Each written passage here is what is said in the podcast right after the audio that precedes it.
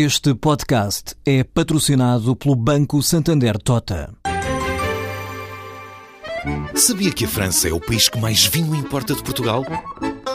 E que os Estados Unidos são o maior importador de calçado do mundo? Ou quais as empresas que importam mais azeite português?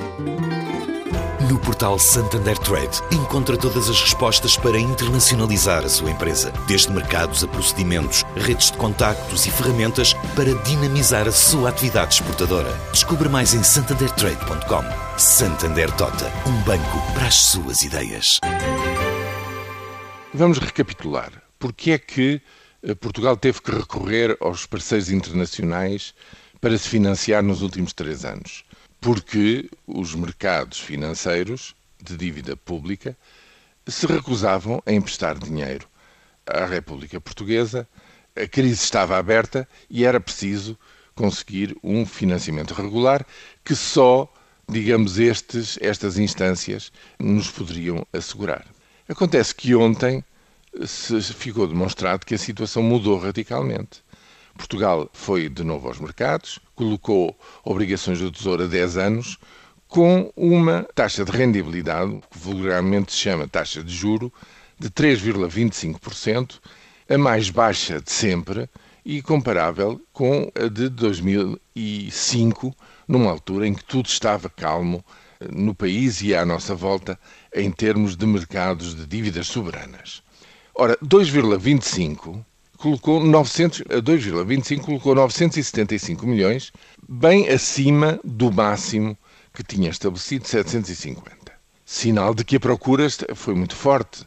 Houve procura para quase 2.500 milhões de euros.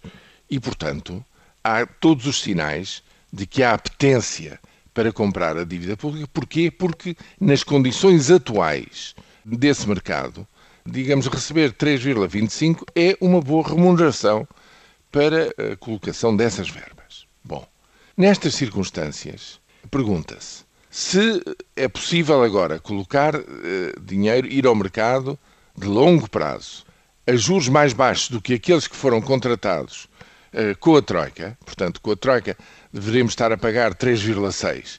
Se podemos ir ao mercado por 3,25, porque é que se há de insistir em medidas corretivas para o acórdão do Tribunal Constitucional para poder libertar o último cheque de 2.600 milhões de euros que falta pagar dos tais 78 mil milhões contratados há três anos. As respostas podem ser complexas. Trata-se de credibilizar até ao fim um programa, trata-se de assumir os compromissos já estabelecidos na última revisão desse mesmo programa.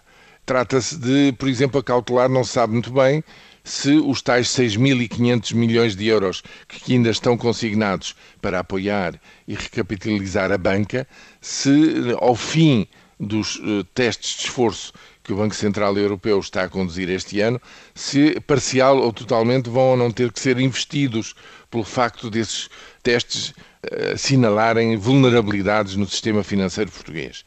E, portanto, não se sabe até que ponto é que esses 6.500 milhões não sendo precisos para esse fim, podem ser libertados ou não. E, sendo libertados, poderiam ser uh, dispensáveis os tais 2.600 milhões que faltam.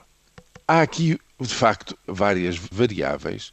Eu não pretendo de maneira nenhuma dizer que tudo isto é simples e que não há inúmeras considerações a ter em causa. Agora, eu acho é que isto merecia ser explicado tal como mereciam ser explicadas quando se chegasse a algum ponto importante as tais negociações que estão neste momento à espera só da decisão do Tribunal Constitucional quanto à SES e quanto ao aumento da ADSE. Essa explicação é muito importante porque não se está a valorizar suficientemente que o pé de meia que neste momento o Tesouro tem, que neste momento já deverá ultrapassar os 24 mil milhões, precisa, não é? Tem, tem juros. O tempo vai passando e vão-se pagando juros sobre esse pé de meia, que é o fundo de garantia, se quisermos, para o próximo ano, ano e meio, em termos de financiamento da dívida pública portuguesa. Por tudo isto, é preciso uma explicação. Senão, torna-se difícil de compreender como é que se vão uh, decidir novos cortes novas medidas, digamos, de substituição das outras, se aparentemente o dinheiro e o financiamento já é mais do que o necessário.